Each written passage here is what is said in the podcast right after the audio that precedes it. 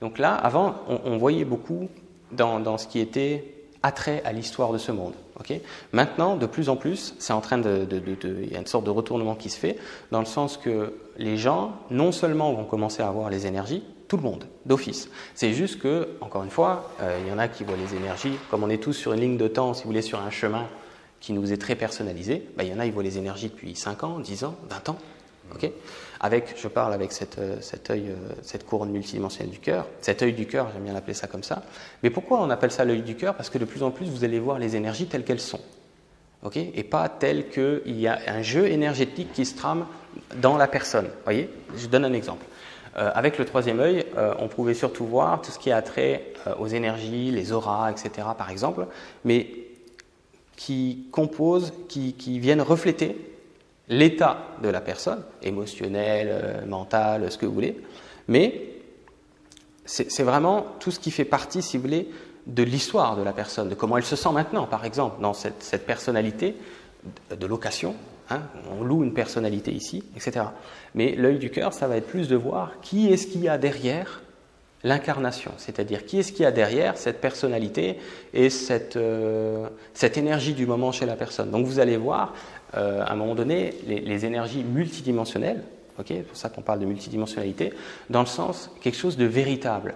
Parce que ce que vous êtes euh, en incarnation, c'est temporaire, ça dure le temps d'une vie.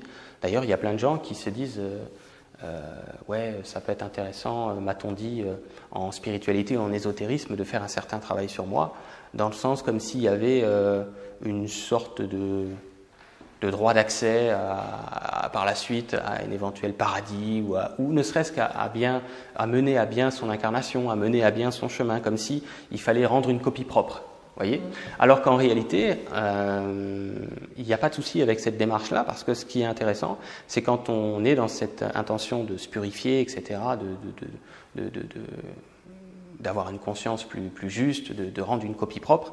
La seule chose qui est intéressante là-dedans, c'est que vous allez pouvoir mieux séjourner dans votre quotidien. Parce qu'il y a une grosse différence entre être euh, très stressé, soucieux, tracassé intérieurement, ou très posé, sage, et calme intérieurement. Donc en fait, ce que vous allez surtout gagner en, étant dans cette démarche euh, euh, de sagesse, si on peut appeler ça comme ça, c'est de vivre un quotidien plus léger, plus agréable, plus joyeux, plus rigolo.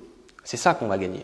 Par contre, en aucun cas, euh, on, va y gagner une sorte de ticket pour accéder à, une, conscience plus élevée, plus spirituelle, une conscience de lumière, parce que ce ticket-là, vous l'avez déjà. C'est vraiment important de comprendre ça. Il n'y a pas, dans ces trois jours, ou dans tout ce que vous vous intéressez à suivre comme type d'information, ou type de méditation, ou type de, soins énergétiques ou quoi que ce soit, il n'y a pas quelque chose à, obtenir pour être éligible à la lumière. Hein. Il y a beaucoup plus quelque chose à lâcher pour euh, vivre un quotidien plus libéré, plus, plus léger, la personne, actuellement, la, pire personne, on pourrait dire, dans le monde, c'est-à-dire la personne, on va, on va, la qualifier, par exemple, si vous voulez, de la plus malveillante au monde, euh, va vivre l'ascension la même chose que le plus grand saint de tous les temps. Parce qu'en fait, derrière ce qu'on peut lire dans la personne, avec le troisième œil, par exemple, avec cette fréquence de dualité, il y a quelque chose derrière. C'est-à-dire que derrière, il y a un maître en puissance, quoi qu'il arrive. Toujours. Donc il y a une grosse différence entre quel est mon scénario, scénario euh, bienveillant, par exemple, dans cette incarnation-là, ou scénario malveillant, mais ça c'est scénario.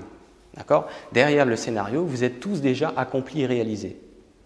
Ça c'est la première chose à entendre pour le, on va dire dans ces trois jours de très très important. Peut-être difficile à entendre pour le mental. Vous n'avez pas besoin d'aspirer à vouloir un jour devenir un être de lumière ou devenir un ange. C'est déjà le cas. Ok? Et c'est pas toujours évident de le reconnaître, surtout quand quand il y a l'ego qui se pointe, ou hein, ce genre de choses.